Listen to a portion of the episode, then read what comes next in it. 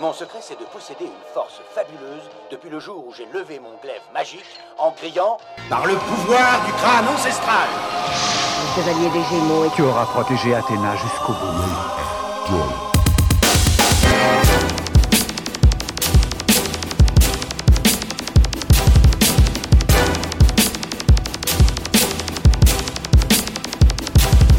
Salut les aventuriers et bienvenue à un nouvel épisode du podcast dont vous êtes le héros, Fred Ninja. Oh Ninja mon gars, je suis revenu, ça faisait quelques temps, l'antenne m'avait manqué et c'est vrai que c'est le plaisir de te retrouver en pleine forme et de retrouver les auditeurs. Et pour ceux que ça intéresse, bah oui, une petite absence parce que voilà, des jumeaux qui sont arrivés en avance et tout ça, donc ça a pris beaucoup de temps, beaucoup d'inquiétude, maintenant tout va bien. Et c'est vrai que je suis bien content de nous libérer un petit peu ce soir entre trois pleurs et de pouvoir parler d'une nouvelle série qu'on couvre sur le podcast. Mais ouais, ça fait plaisir. Fred, déjà, hein, entre nous, félicitations, ma poule. Ouais, hein. Merci. Alors, tout content, hein. Ouais, deux petits gars, deux futurs lecteurs de livres dont vous êtes le héros, deux futurs rôlistes, deux futurs métalleux, tout quoi. Oh bah c'est parfait, c'est parfait. Et puis, de toute façon, avec le parrain qu'ils ont, c'est sûr que ça va être heavy metal all the way, hein. Et votre geek à souhait, c'est clair. Aucun souci là-dessus. Tu vois, je vais leur faire jouer du Mork Borg. Mork Borg. Ça va être génial. Ok, écoute, mais ouais, mec, écoute, les auditeurs, un plaisir de vous retrouver. Voilà, ça fait très longtemps avec Fred qu'on s'est pas retrouvé pour faire donc une analyse, une critique, une aventure ensemble. Comme tu l'as dit, Fred, nous allons donc attaquer le premier volume de la saga des Messagers du Temps qui s'intitule Le Carillon de la Mort. Alors, il y a un petit peu du background hein, sur ce livre. C'était donc une sélection, notre vote de nouvelles séries qui a eu lieu donc en 2022, en fin d'année, en décembre. Et c'est donc le Carillon de la Mort qui a gagné. Bien sûr, comme vous l'avez entendu, il s'est passé pas mal de choses dans nos vies, surtout Fred. Hein. Et donc voilà pourquoi ce podcast arrive un peu plus tard que prévu. Mais d'ici là, on avait déjà fait le Mario Scorpion avec Fabien, qui était un podcast aussi, qui a été élu au vote. Voilà, en gros, ça nous fait vraiment plaisir. Et c'était une superbe sélection. C'était tout juste avec la saga... C'était Chroniques Crétoises. Les Chroniques Crétoises, oui, absolument. Et je sais que là aussi, il y avait vraiment une très bonne critique là-dessus. Donc, vous allez voir, on a passé un moment vraiment intéressant dans ce livre. Mais venez avec nous, faisons une petite introduction.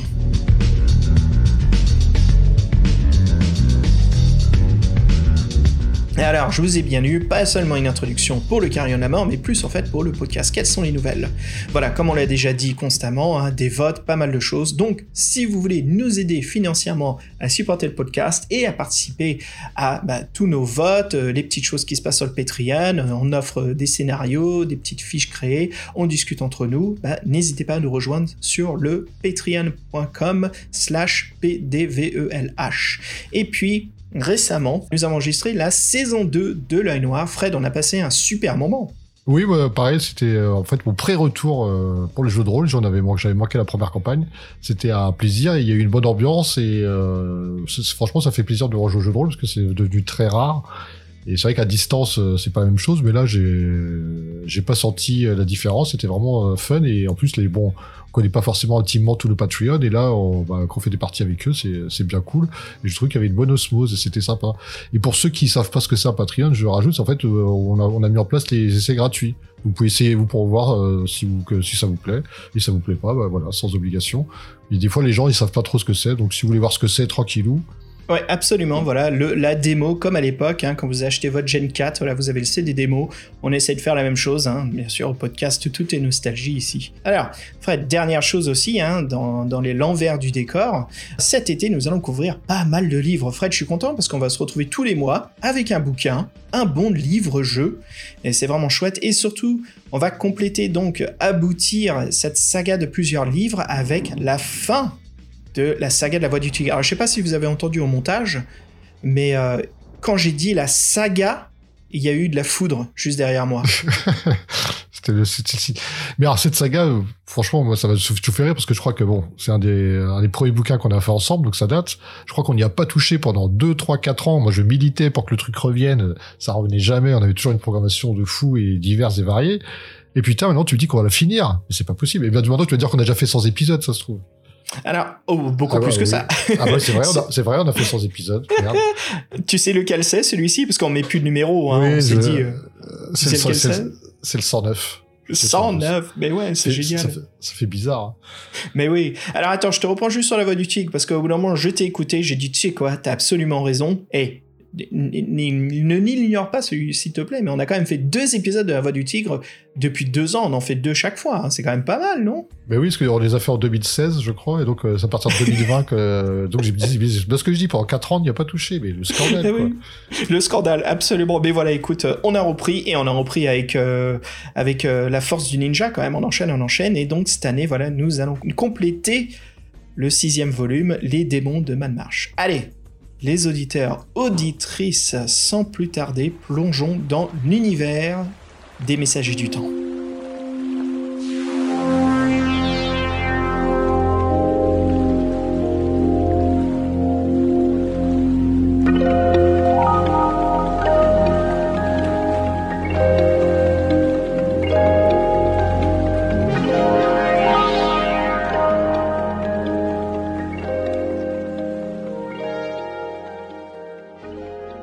Qu'est-ce que Le Carillon de la Mort? Alors, c'est la première aventure de la série des Messagers du Temps. Cette série ne sera jamais rééditée.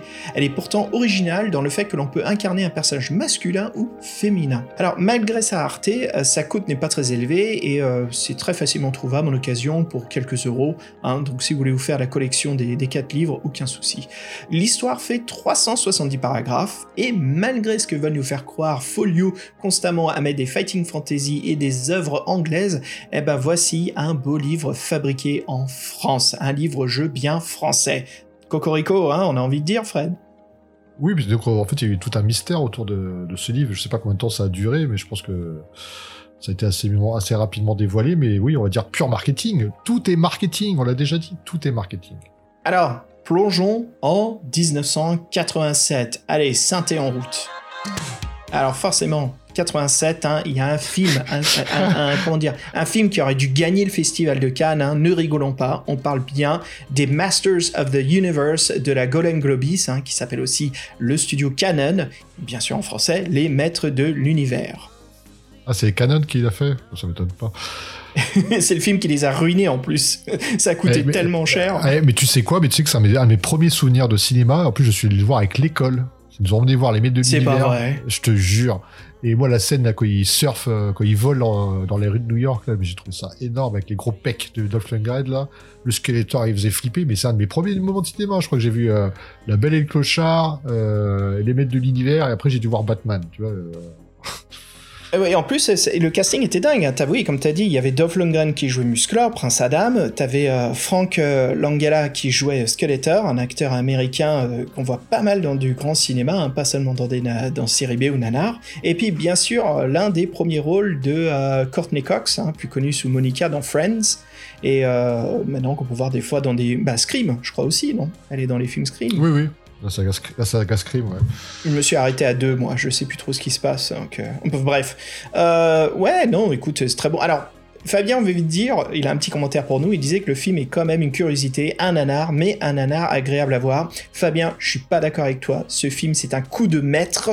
C'est un film excellent au point que je l'ai en remaster 4K Blu-ray. Je déconne pas, mec. Mais moi, c'est pareil. Moi, j'ai envie de le revoir. Hein. En fait, je me suis dit, tiens, je reverrai bien ce film-là. Bon, c'est sûr, on réfléchit pas trop. Mais oui, c'est ça. Non.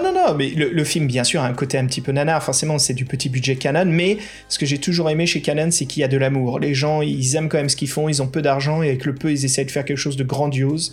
Il y a quand même un super boulot de costume très amusant. Yveline avec son costume de prêtresse maléfique. Et puis, il y a aussi l'homme Raptor avec un casque futuriste. Prince Adam de Dolph Lundgren avec sa cape, ses pectos. Je dis, on suit quand même le maître de l'univers. Moi, je trouve ce qui est dommage de ce film, et puis on va avancer sur Les Maîtres du Temps, hein. Je dirais juste que c'est dommage que c'est un de ces films pour gagner du budget, ça se passe en Californie, tu sais, genre la machine à voyager dans le temps, on se téléporte. Et je trouve que c'est dommage qu'on n'ait pas passé un peu plus de temps en Eternia, donc le pays de Musclor. Oui, puis question de budget, puis ils ont pas, il y a certains personnages qui manquent, comme le petit magicien Orko et son tigre, et Chirin aussi. Fred, vas-y, démarre le DeLorean, retournons en 2023. Oui, et donc vous savez, nous les auditeurs, on aime bien commencer un livre en parlant de sa couverture. Pour ceux qui connaissent la série des Messagers du Temps, la couverture du Carillon de la Mort intrigue quand même. Il y a plein de symbolisme, j'ai envie de dire, il y a beaucoup de plans superposés. Et moi, je trouve qu'elle fait son petit effet. Je sais que toi, t'es beaucoup plus doué pour moi que moi pour les décrire. Alors, je te laisse en parler vite fait. Eh, bah écoute, merci, c'est gentil. Hein. Alors, Le Carillon de la Mort, en effet, une couverture illustrée par Christian Broutin. Qu'est-ce qu'on voit ? Alors, au premier plan, on a une de ces créatures chimères, un sort d'hippopotame avec une langue qui vient tout droit du film de John Carpenter, The Thing, qui est complètement étendu, qui mesure au moins une dizaine de mètres, qui attrape un héros au sabre dans une armure, j'ai envie de dire dark fantasy, qui justement le projette en l'air, mais ce guerrier, on dirait qu'il ne lâchera pas l'affaire. Au deuxième plan, on voit comme une sorte de montagne de crustacés ou une sorte de montagne en proche de la mer, avec une silhouette vers la gauche obscurcie dans un voile de malfaisant. On sent bien sûr que c'est notre antagoniste. Et puis, à l'arrière-plan, tout au fond, on voit donc ce qui est intitulé le livre, Le Carillon de la Mort. Voilà, une grande tour avec un carillon qui, bien sûr, est l'intrigue de ce premier volume.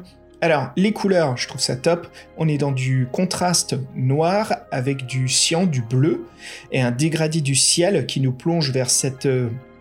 ce rivage en eau basse. Mais ce que j'aime beaucoup, Fred, c'est l'utilisation du rose, l'intérieur de cette bouche de monstre et cette langue qui justement projette parfaitement avec ce bleu et ce noir. Ça donne du pop, comme on dit, hein. Ça fait ressortir ce monstre. Et c'est vraiment une scène, on sent que c'est le climax, on sent que les enjeux sont là, quoi. Il faut s'en sortir, sinon c'est la fin de l'aventure. En fait, c'est vrai qu'elle est bien foutue, parce que t'as le premier plan, tchac, ça t'accroche, et puis derrière, tu vois qu'il y a de la nuance, et ça te fait une ambiance, donc c'est vrai qu'elle est plutôt réussie. Après, elle est un peu what the fuck, quand même, parce que tu dis, putain, le mec, il est pas à 20 mètres de hauteur, parce qu'il a une langue de caméléon qui lui colle au cul, excusez-moi. Le mec, il s'envole, on dirait qu'il a envie de taper que ça avec son épée, avec les lances, et c'est inhabituel, quoi. En tout cas, ça fait un peu épique et mystérieux. C'est une belle couverture. Donc oui, tu l'as nommé. C'est donc Christian Broutin qui l'a réalisé. Donc sachez qu'il a 90 ans, qu'il a toujours gardé son âme d'enfant, et c'est lui qui a réalisé Le Carillon de la Mort. Et comme souvent, dès son enfance, a été baigné dans le dessin, la peinture, grâce à son oncle. Il a eu un peu de chance. Et lui, Christian Broutin, il savait qu'il serait déjà peintre quand une fois qu'il sera adulte. Il en était persuadé. Sa spécialité, c'est la peinture à l'huile ou à l'acrylique.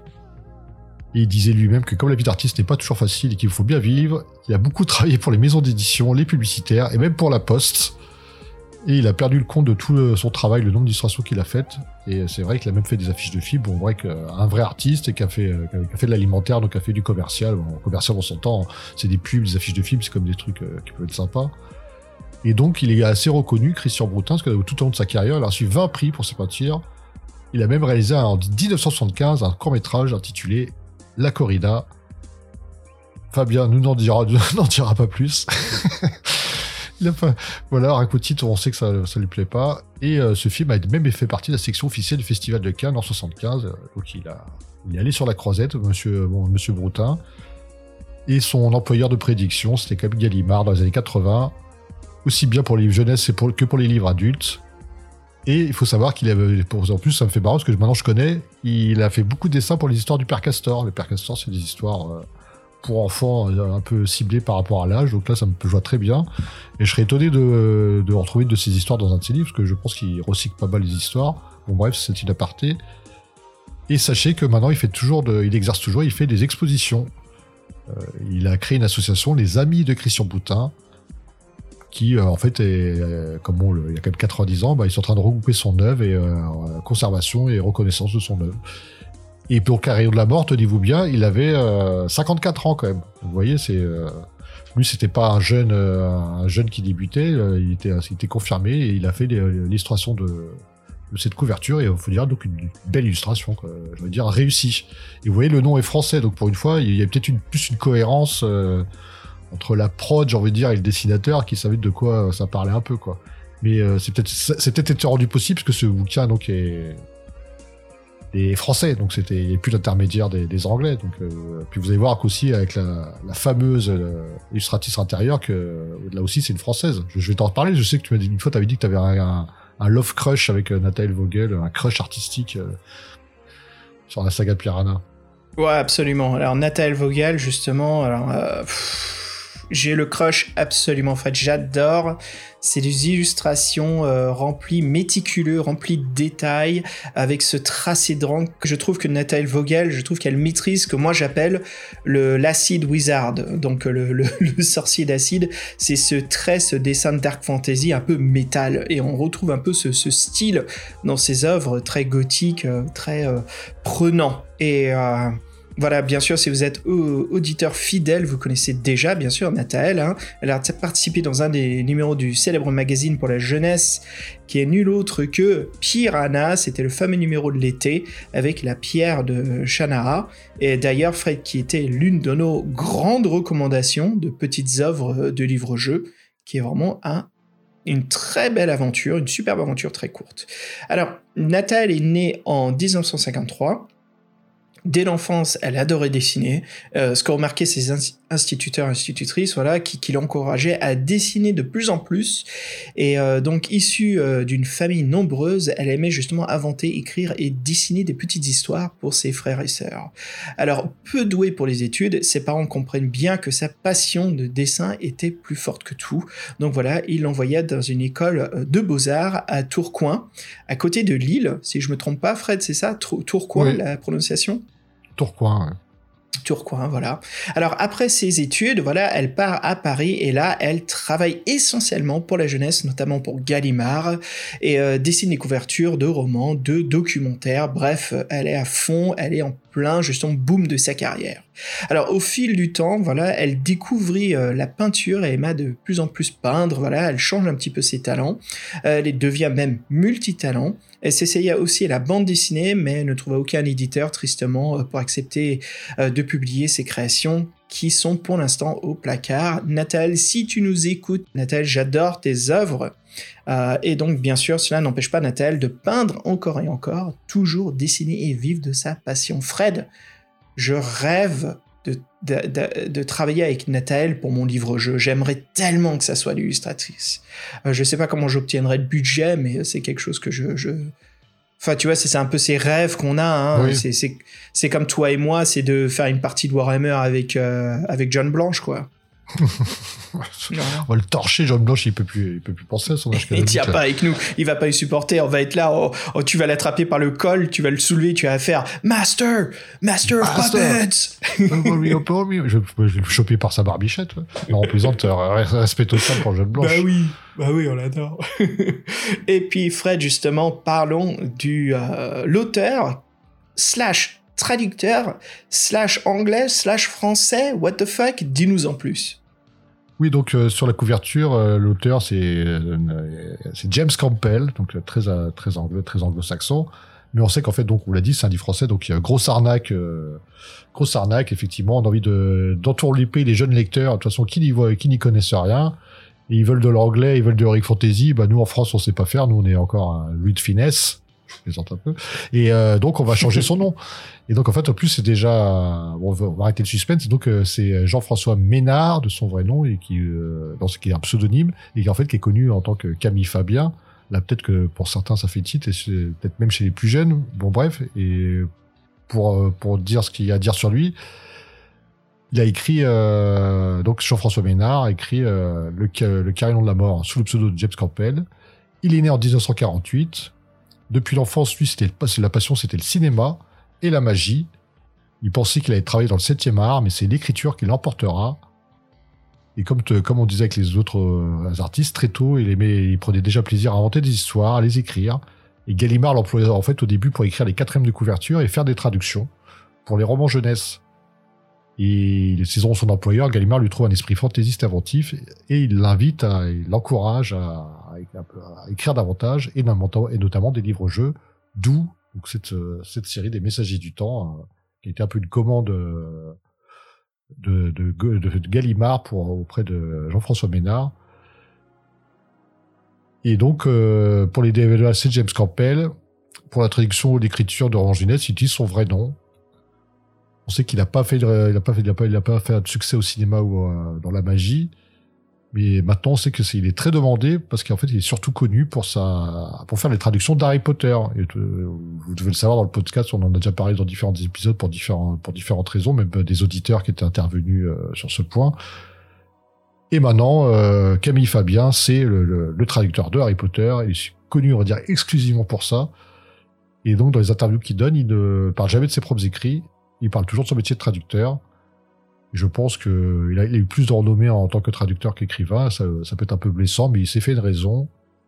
Et quand il peut quand même remercier Gallimard, qui a toujours cru en lui et l'a mis en avant lors des conférences. Et maintenant, c'est vraiment la voix d'Harry Potter en France, quoi. Ouais, et puis c'est quand même une belle carrière, hein. Et puis je sais que Harry Potter, c'est ce qu'il fait le plus reconnaître, hein, dans la pop culture. Mais Jean-François Ménard / Camille Fabien / James Campbell, bah écoute, nous, on a beaucoup aimé ton œuvre du... je sais pas si je peux dire beaucoup. Ouais, t'as beaucoup aimé, Fred, ou aimé ? Il y a une ambiance. Il y a une ambiance, ok. Bah voilà, bah écoute, en tout cas, si tu nous écoutes, Camille Fabien, bah on s'est bien éclaté. En tout cas, on a passé un bon moment. Est-ce que je me trompe ou encore une fois? Non, oui, c'était un bon. Ça faisait plaisir de refaire un livre-jeu, c'est clair. Voilà. Alors pourquoi je demande la question? Je sais qu'on a eu ça des fois de courrier des lecteurs. Ils disent mais pourquoi Xav tu demandes? C'est parce que on se parle pas avant le podcast avec Fred. On est vraiment, on se cache un peu notre ressenti. Donc c'est fait exprès pour vous révéler justement. Bon, enfin pour faire une émission, voilà, on révèle un peu nos intentions, ce qui rentre bien sûr dans notre expérience. Fred, un petit dernier mot. Et puis je lâche l'affaire sur Nathael. Sais-tu qu'elle a aussi illustré une série de livres chez Gallimard, dont un que j'aime beaucoup, qui s'appelle Yvain, le chevalier au lion. Et elle a fait énormément d'illustrations, même des doubles pages des fois, comme on retrouve d'ailleurs dans Le Carillon de la Mort. Oui, mais on voit qu'elle a une belle carrière aussi. Après, elle disait qu'elle n'a pas réussi à faire sa propre BD, c'est un peu étonnant, elle était déjà dans le milieu, mais bon, comme quoi c'est un monde difficile. Mais c'est vrai qu'elle a un vrai truc. Ah, les illustrations dans ce livre sont magnifiques, franchement, mais prenantes. Et elle fait de tout. Non seulement elle présente les personnages, mais elle présente aussi les lieux et les décors. Alors, bien sûr, ça, je sais que c'est plus un travail de commande, mais le choix était parfait. On sait où on se trouve, on a une vision de certaines actions épiques. Enfin, tout était bien choisi, hein. Oui, non, c'est ça, il y avait pas mal de... Parce que souvent, les livres de Tluro, c'est fixé sur l'antagoniste qui vous attaque. Et là, on a vraiment eu des vues d'ensemble, effectivement, des doubles pages aussi. Ouais, de toute façon, on voit qu'en fait, c'est pas du tout dans la même veine des autres livres-jeux. Et c'est pour ça, ils n'auraient pas dû s'embêter avec un pseudo anglais. Puis, faut pas déconner, les auteurs français, c'est aussi capable d'écrire des histoires fantastiques.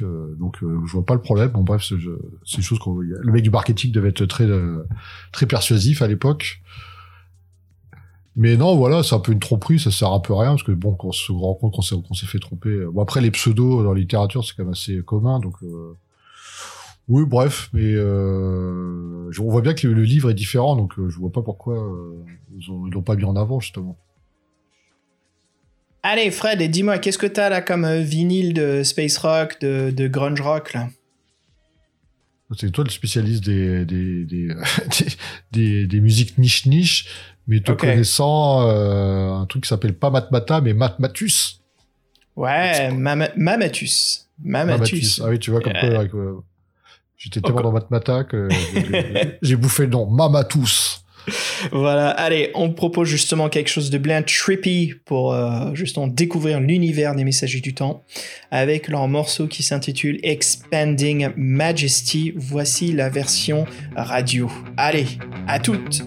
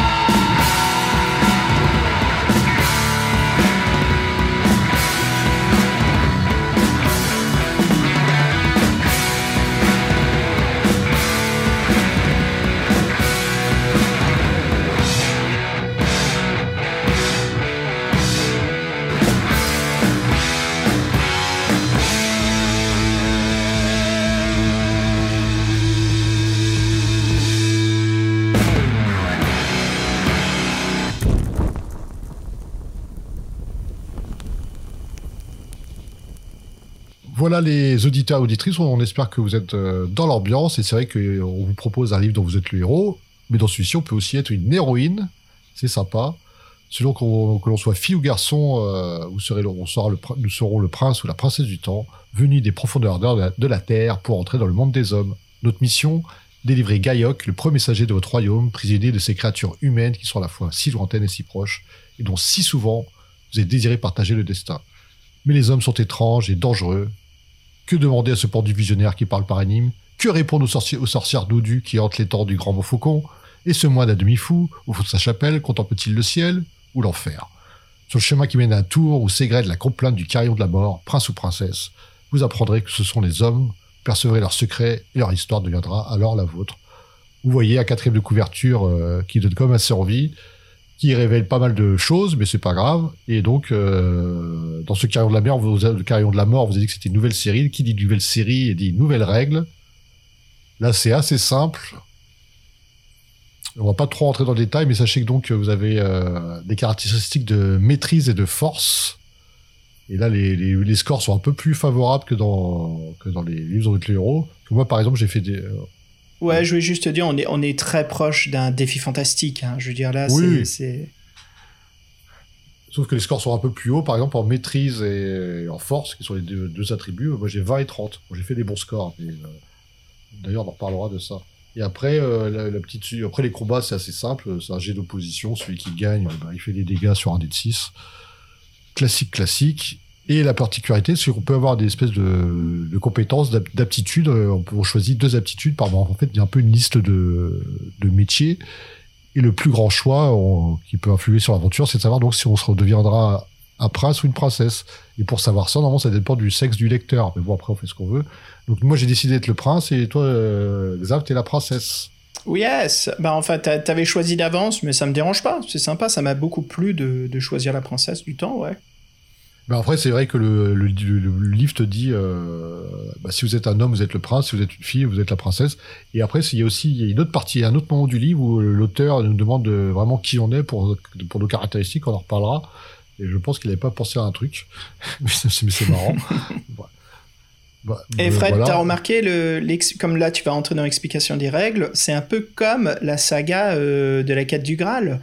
Les règles sont apprises via l'écriture de la première personne, comme si nous étions téléportés dans le monde du livre, on nous parle directement.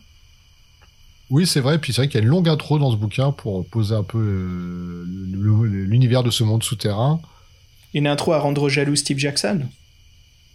Oui, sans doute qu'il faut avoir formé un pentacle. Tu sais, surtout les derniers livres qu'on a lus de Steve, entre Secrets of Salomonis et La créature venue du chaos, on a eu quand même des intros très très longues, et là on retrouve un petit peu ça. C'est vrai, ouais, c'est vrai que La créature venue du chaos, l'intro est assez longue aussi. Et moi, juste tiens, parce qu'on n'en a pas parlé, mais t'as pris quoi comme spécialité ? Alors, écoute, moi, j'ai joué un petit peu comme dans nos parties de l'œil noir. Et d'ailleurs, tu sais, moi, j'adore jouer les bardes. Donc, bien sûr, j'ai pris des talents de ménestrel. J'ai pris l'illustration et je crois que l'autre talent, ça s'appelait... Comment, Fred? C'était de faire de la musique. Ça s'appelait être... musicien, je pense que moi j'ai marqué musique. Parce que moi, j'ai pris musicien et zoologiste. Donc, je pense que c'est les termes. Oui, c'est ça. Alors, moi, j'ai pris musicien et... dessinateur. Et donc toi, tu as dit t'as pris musicien et zoologiste. Ce qui fait très barde, vu que la musique est le compagnon. Ah bah nous étions tous les deux des princes et des princesses bardes. Ouais, voilà. Non, bah voilà, c'est des petites nouvelles règles, rien de révolutionnaire. Normalement, ça doit accompagner l'aventure. Et ce qui est marrant, c'est que dans la fiche vous avez une fiche de perso un peu spécifique. Il y a déjà il peut y avoir des cartes de crédit ou des dollars ou tout ça, donc ça fait un peu bizarre au début. Il y a aussi des pièces d'or qui côtoient ça. Bon, c'est un petit détail, ça m'a fait rire. Et en fait, aussi l'attrait de cette série, c'est de reposer sur des cartes. Des cartes qu'on utilise dans certains cas qui sont des défis, je ne sais plus comment le terme exact. Mais quand des défis, on utilise ces cartes du destin. Et la petite subtilité, c'est qu'elles ont toutes un chiffre, donc en fonction de 1 à 6 aussi. Et voilà, c'est la petite subtilité dans les règles, c'est ses caractéristiques un peu nouvelles, ses compétences, les combats c'est assez semblable, et donc les cartes du destin pour certains défis. Les cartes, je crois que c'était les coups d'audace. C'est ça, non ? Peut-être, ouais, j'ai plus le terme exact en tête. Alors, tristement, même en réessayant certains choix, j'ai pas eu l'utilisation de ces cartes du tout. Et toi, mec ? Non, moi non plus. Ça m'a surpris parce que... En plus, on a de la chance qu'on a un de nos auditeurs qui est sur notre site, il nous a fait des fiches custom et dans les Messagers du Temps. Gilles. Oui, Gilles et Ysson. Et ça, c'est cool. Il y a dans toute l'aventure, il y a seulement 3 utilisations des cartes du destin, des coups du destin. C'est tout. Ah, c'est bien dommage, hein. Bah après, peut-être qu'ils s'en serviront plus dans les autres livres, parce que c'est vrai qu'il y en a plusieurs. C'est beau. Après, c'est un concept intéressant, donc c'est bête de pas l'utiliser, c'est vrai. C'est ça qui nous a plu. C'est complètement innovant, quoi. C'est très nouveau. Après, ce qui est sympa, au Fred, t'as remarqué, c'est pour les gens qui n'ont pas de dés, c'est vraiment d'imprimer les cartes, de les mélanger dans un paquet, et au lieu de jeter des dés, vous pouvez juste tirer des cartes, car chaque carte a donc un chiffre dessus. Un dé avec un numéro, un D6 avec un score. Oui, c'est quoi les symboles déjà ? Je m'en souviens plus. Comme je ne sais pas utiliser. Alors, il y avait la couronne, l'étoile du Nord, le poignard, le serpent, la licorne et l'ondine. Sympa. C'est un peu très symbolique. Hein. Ah oui, c'est sûr. De toute façon, c'est très symbolique. Bon, voilà, on peut se jeter dans l'aventure. Donc, il faut savoir en fait, c'est que nous, on est des privilégiés, on est des nantis, on vit dans un monde où sous terre. Sur Terre, en plus. Sous Terre, sur Terre. Et inconnu des hommes. Par contre, nous, on les connaît. Et en fait, on est un peu immortels. Et comme on est des nantis, des privilégiés, on est les frères et sœurs. Et notre maman, notre mère, bah, c'est la reine du monde. De ce monde immuable où nous sommes des éternels juvenceaux qui ne connaît pas la mort, en fait. Donc, il n'y a aucune crainte à ce niveau-là. Bon, c'est une autre philosophie. Et en fait, il y a certains des gens de ce peuple qui sont envoyés sur Terre. Donc, on les appelle les Messagers du Temps. Ils arrivent un peu à l'époque qu'ils veulent, et en fait, ils influent sur l'histoire humaine, parce que les humains, forcément, sont bêtes, et feraient des catastrophes, donc ils ont besoin de guides, et en fait, cette espèce-là, qui vivent dans leur monde sous la Terre, c'est un peu les guides de l'humanité, mais pas de façon bienveillante, bah, de façon bienveillante, mais un peu moqueuse, on dirait qu'ils sont un peu supérieurs, mais gentiment. Et donc, l'info, c'est qu'en fait, la reine, qui était reine depuis tout le temps, elle ne va plus être reine de ce monde-là, il lui faut un successeur, et ça va se jouer entre le prince et la princesse. Entre toi et moi. Entre toi et moi. En fait, pour les départager, elle va leur confier des missions pour retrouver à chaque fois un messager du temps qui n'est pas rendu de sa mission, donc inquiétude. Et là, le premier qu'on doit aller chercher, donc c'est Gaïoc, c'est ça, son vrai nom. Et donc lui, il est parti dans la période de la guerre de 100 ans. Entre la France et l'Angleterre, donc une période assez large, et pas de nouvelles. Donc notre première mission, c'est de le retrouver et de le ramener dans ce monde-là. Et c'est avec une longue introduction avec la mère qui explique déjà un peu ce qui va se passer, le monde des humains, les Messagers du Temps, ça c'est plus pour nous. Donc une longue introduction assez élégante, hein, c'est bien fait, hein, plutôt sympa. Ouais, en fait, Cronalia, c'est ça, notre mère. Alors, ce qui est sympa, t'as remarqué, c'est le système de combat. J'ai trouvé ça assez sympa, mais peut-être un peu trop complexe. Ça aurait pu être affiné. Et c'est assez cool, parce qu'on utilise un système de localisation des dégâts, un petit peu comme un jeu de rôle, quoi. Ah oui, c'est vrai, j'ai oublié. Mais ça m'a tellement embêté. En plus, il y a même le vice est même poussé à savoir si votre adversaire est droitier ou gaucher. Ce que je voulais dire, Fred, là-dessus, c'est que je trouve que c'est sympa. Il y a une bonne idée. C'est juste le concept qui mérite... d'être retravaillé, et ça pourrait être une très très belle exécution, histoire d'avoir des règles un peu plus complexes pour un livre-jeu, c'est jamais de refus. Hein. Après, ça, effectivement, c'est pas totalement bien pensé, parce qu'il faut un dé de 20 pour localiser, et c'est vrai que moi je sais quand j'étais jeune, dé de 6, alors on en a tous, hein. Par contre, quand on disait dé de 20... Ah, mais c'est pas aussi commun. Bah oui, c'est pas aussi commun. Aujourd'hui, le dé de 20, il est partout, quoi. C'est... Oui, bon, on disait à une autre époque, mais c'est vrai qu'il y a des jeux qui m'avaient freiné à cause de ça, que j'avais pas les dés adéquats. Je me dis, mais c'est quoi un dé de 20 ? Pourquoi il faut un dé de 20 ? Faux nerd. Oui, bah attends, j'étais jeune. Hein, faux nerd. Rien à foutre, c'est quoi ces excuses ? C'est quoi ces excuses bidons, là ? Faux nerd. Attends, mais tu crois qu'en France, c'est pas autant qu'aux États-Unis, hein, je veux pas savoir, je veux pas savoir. Il fallait que tu sois né avec un dé 20 dans les mains, Fred. C'est ton standard, là. C'est ton statut, maintenant. Oh, presque, ouais, non, je taquine, hein, t'inquiète. Oui, je sais que tu me taquines. Non, mais voilà, donc là, il faut un dé de 20, donc c'est un peu différent. Oui, on voit que c'est... Non, ben voilà, on va pas s'apesantir davantage sur les règles, mais bon, ça change, c'est bien. Bah, c'est expliqué dans l'aventure. On aime bien ça. Quand les règles sont intégrées à l'histoire, c'est cool. C'est vrai que l'intro passe bien et que ça donne envie. Et que c'est très plus que correct. C'est même plutôt sympa. Et là, on utilise un espèce de passage temporel, une espèce de trou composé d'eau, un vortex d'eau, je sais plus trop quoi, je sais plus comment ils appellent ça. Oui, c'est une fameuse machine qui nous téléporte, ouais.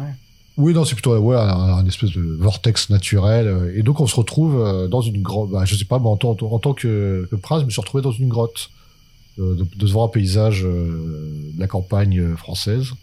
Et on voit une maison. Et là, en fait, on trouve tout ce qu'on a besoin, des vêtements, des armes, des conseils, des infos. J'ai trouvé que le départ était un peu, à dire, easy. C'est-à-dire qu'en fait, on rentre dans une baraque, il y a personne, il y a à bouffer, il y a des armes, une épée, une armure qui traîne. Le mec nous prend en flag, il s'appelle Eudes Ledoux. Et voilà, c'est un ancien combattant de l'armée française, il est en retraite, il a vu trop de massacres. Il dit, ça se trouve, cette guerre va durer 100 ans. Il n'aura pas tort. Et donc, il est tellement désabusé qu'en fait, qu'il nous cède ses armes et qu'il dit « Oh, tu veux te battre ? Vas-y, va te battre. » Et le seul truc sympa, c'est qu'il nous donne une recette aussi. Si on fouille, on trouve une recette pour un espèce d'élixir, soit de Jouventiane, je crois. Jouventine ou Joventiane, ouais. Joventiane, ouais. Et qui pourra nous servir plus tard dans l'aventure. Et en fait, qui est assez marrant, parce qu'il y a une liste d'ingrédients qui est assez loufoque, qui est assez complexe. On se dit que ça ne nous servira jamais. Et bien, en fin de compte, si, ça a son importance. Donc moi, je retiens ça du début. Il nous donne même son cheval, Ocre-Lune. Il nous donne même où aller pour... on a le choix, en fait, en sortant de chez Eudes Ledoux. Il nous conseille de rencontrer Zeugma, qui est le pendu solaire, ou les Molus, qui sont des sorcières dans une forêt. Et assez rapidement, donc en partant de chez lui, il nous demande ce qu'on veut faire. Je pense que tous les deux, on a joué un peu notre solution de facilité. J'allais dire, et je crois que toi et moi, Xav, on est allé voir le Zeugma, le pendu solaire, qui paraissait plus facile. Oui, absolument, on est allé voir Zeugma. Bah moi, surtout, écoute, toi, t'aurais pu aller voir les Molus quand même, espèce de peureux, parce que moi, on m'a bien dit, ils aiment pas les femmes. Donc je me suis dit, oh là, apparemment, les femmes, si tu fais juste une erreur, c'est one shot, t'es mort. Donc j'ai pas osé y aller. J'ai préféré justement voir Zeugman, leur solaire, qui est un sorte d'oracle, hein, de divin, qui parle bien sûr en énigme. Donc c'est à nous de comprendre un petit peu ce qui se passe. Mais écoute, pour cette intro, Fred, il y a un petit truc sympa, on peut en parler vite fait là, c'est que certains moments clés dans ce livre-jeu, nous devons choisir si on a choisi le prince ou la princesse, qui change les dialogues et surtout la réception des gens en face de nous. Alors à savoir, toi, t'as un mec qui va se battre dans la guerre des 100 ans, aucun souci. Moi, je suis une nana, le mec, il m'en a fait baver. Hein. Mais qu'est-ce que c'est, n'importe quoi, les femmes se battent pas, elles font le linge, point barre, c'est tout. Et plusieurs fois, quand je tombais sur des gens et que j'étais la princesse du temps, ils me disent « Mais qu'est-ce que tu fous là ? Pourquoi t'es une aventurière ? Tu dois aller faire le linge ?» et mon personnage, on avait ras le cul. Au bout d'un moment, elle a commencé vraiment à mettre la dague sous le menton d'une des personnes en lui disant « Encore un mot sur les femmes qui font le linge et je t'étripe, quoi. Tu commences à me saouler. » Et j'ai trouvé ça sympa qu'il y avait ces différences de dialogue, bien sûr aussi, sur l'aboutissement de l'aventure. On a eu tous les deux une fin avec une différente interprétation. Donc on en parlera davantage parce que on en a causé vite fait au début, Fred, mais moi j'ai vécu une histoire d'amour. Et pas toi, non, t'as pas eu de... Que dalle, straight to the point. T'as pas eu d'arlequin, toi. Non, straight to the point. Straight to the point, oui, le point en effet, quoi. Et donc voilà, j'ai trouvé ça chouette. Alors en effet, voilà, Gaillac le doux, on commence à avoir des noms. Et donc Zeugman. Alors Zeugman, j'ai pu lui poser deux questions. Et de un, je lui ai demandé où est-ce qu'est Gaillac le preux. Et il m'a dit, voilà, il faut se rendre donc à la tour des effrois, on y verra plus clair. Et puis après, j'ai demandé sur quels amis je peux compter. Et il m'a dit, un nain furieux et le roi des sangliers. J'ai dit, ok. Bon, bah, dès que je trouve un nain qui a envie de me casser la gueule, ce qui va pas être difficile, hein, c'est un peu le mauvais caractère de tous les nains. On verra bien. Hein, Fred, les nains ? Oui, il y en a un dans cette aventure, c'est cool, ça fait toujours plaisir. Furio, il est trop bien, le nain. Ouais, il est bien, ouais. Alors toi, t'as posé quoi comme question à Zeugman ?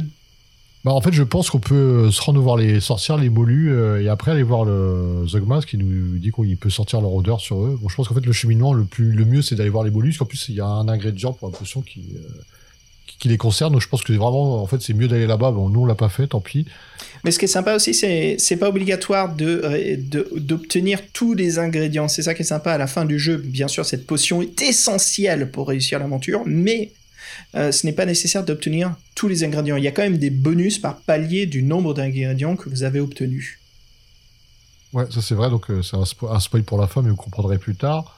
Bah moi du coup le port du solaire il m'a fait aucune j'étais pas allé, je suis pas une femme, j'étais pas allé voir les mollus, donc il a répondu à toutes les questions que je voulais. Oh cool, moi j'en ai eu que 2 tu vois. Donc là c'est vrai, donc c'était un peu facile parce qu'en gros il me dit tout, il me dit où est-ce que je vais trouver Gayok, quels vont être mes alliés, de quel objet j'ai besoin pour réussir ma quête, où est-ce que je vais la trouver. Voilà. Donc en fait, oui, j'avais toutes les cartes en main pour réussir l'aventure, et surtout que l'objet, donc la fameuse clé, une clé avec une énigme, il me dit qu'en fait que je pourrais la trouver chez un moine dans la forêt de Mormar. Hop, on quitte le pendu et où est-ce qu'on arrive? Dans la forêt de Mormar avec la maison du moine. Non mais est-ce que t'es en train de me dire que ce livre est plus difficile si on joue une femme comme dans la réalité? Mais c'est dingue ça, Fred. Ah, je sais pas, j'ai pas eu tort de retour, ça me dit quand ça s'est passé, mais moi, franchement, entre le début où j'ai toutes mes armes, le mec, il me dit tout ce que je dois faire, et après, je tombe sur l'objet de ma quête tout de suite, je me suis dit, bah, en fait, c'est pas une quête, là, c'est au supermarché, quoi. Ouais, je suis le prince pour une gâtée. Oh putain, et moi, laisse tomber, moi, j'ai dû quand même tenir parole à Eudes Ledoux, que je n'aime pas, c'est bon, ne me traite pas comme une ménagère. Après, le Zeugman, non, t'as le droit de questions, point barre, c'est tout. Je suis, mais merde, putain, je morfle, et en fait, là, t'es en train de m'apprendre que toi, le sale prince, avec une cuillère d'argent dans la bouche, quoi. Vas-y, tranquille ou quoi? Mais je sais pas, c'était vraiment comme ça, tout est simple. En fait, c'est ça, le mode facile, c'est de jouer un homme, et le mode difficile, c'est de jouer une femme. Donc, c'est intéressant. Ah, je savais pas du tout, ça. Alors, vas-y, dis-moi. Justement, le moine avec son cochon-ours. Ouais, bah, je pense qu'on est... En fait, on le voit, donc on sait que c'est là qu'on doit aller. Après, ou bien on peut le, entre guillemets, le confronter tout de suite, ou bien passer par la petite porte de derrière, dans la cave. Je pense qu'on est tous les deux passés par la petite porte. Et là, on tombe sur son familier, sur cochon-ours, qu'on trucide. Et en ayant trucidé son cochon-ours, bah, il n'est pas content, le moine, mais bon, il est quand même un peu bizarre. Il a demi-mousse, et le moine demi-mousse, il a tout un côté paralysé. Ouais. Et c'est quand même un bon adversaire. Hein, je crois que c'est un des meilleurs adversaires de l'aventure. Il a quand même 14-12. Moi, après, j'ai l'impression qu'avec mes scores, j'étais un peu cheaté parce que les adversaires, ils avaient limite la moitié de mes caractéristiques. Donc, comme c'était un... En fait, vous jetiez 2 dés, puis vous rajoutez votre maîtrise. 2 dés de 6 et votre maîtrise. Ça va vous donner votre score d'attaque. Forcément, si vous avez déjà 6 de plus que l'adversaire, il va rarement vous toucher. Bah, moi, j'ai trouvé qu'en fait, pour moi, l'aventure était un peu facile, que ce soit aux caractéristiques de combat ou par rapport au déroulement. Pour l'instant, c'était un peu finger in the nose. Mmh. Et là donc non mais toi laisse tomber, ton jeu c'est genre fable, tu vois, c'est les doigts dans le nez quoi. Le jeu même en extra difficile, tu le fais les yeux fermés. Moi laisse tomber, moi c'est Dark Souls l'aventure quoi, je morfle. C'est constamment je morfle quoi. Oui, donc en fait le but c'est il meurt dans une carte de tout et ce qui est important c'est de trouver la fameuse clé et je la trouverai dans la reliure dans son livre et là il y a une petite énigme avec cette clé là. Je pense que pour toi, c'est passé de la même façon ou t'es allé lui parler direct? Ouais, moi, en fait, je suis rentré dans la cave justement pour l'attraper dans le dos, mais je me suis fait avoir. Donc j'ai dû me battre contre le cochon-ours et après contre lui. J'ai exploré sa cave, son bureau et tout. Tu vois bien sûr qu'il a une collection de taxidermies, mais qui est bien étrange. C'est des genres des chimères, tu vois, il mélange les animaux. Il y a un rat d'Inde, c'est ça. Il y a bah, bien sûr le cochon-ours. Et tu vois que le mec, il fait quand même des contraptions... bien bizarroïde. Donc bien sûr tout ça c'est un peu des éléments très importants qui vont se développer au fur et à mesure du scénario quoi. Tu te rends compte que ce personnage est comment dire important dans cet univers quoi. Donc le fait qu'on l'ait abattu ce n'est pas une mauvaise chose du tout, on va le découvrir très prochainement. Et donc ouais, ce qui est intéressant sur la clé c'est qu'on a une petite énigme avec donc on la voit en fait on dit qu'on la regarde et qu'on voit le symbole d'une tour, les Gémeaux. Ouais. Ah oui, t'as pas vu? T'as le symbole d'une tour, les Gémeaux, le signe du zodiaque, les rois mages, et après une inscription aux merveilles. Donc, Donc c'est une petite énigme qui m'a servi après par la suite et qu'il fallait résoudre. J'ai même pas eu l'énigme. J'ai même pas eu le dessin, rien, non, j'ai pas trouvé ça. Ah, il y a pas de dessin, c'est la description, mais ça c'est quand il meurt d'une quinte de toux le. Ouais, c'est ça. Tu l'as trouvé toi la clé ou pas? Non, peut-être que c'est spécifique au prince et pas à la princesse, hein, ça m'étonnerait pas quoi. Si, aucune facilité. Ah oui, peut-être que moi j'avais eu l'info par Zeugma, le pendu solaire, et toi tu l'avais pas, donc ça m'a permis de récupérer la clé, ouais.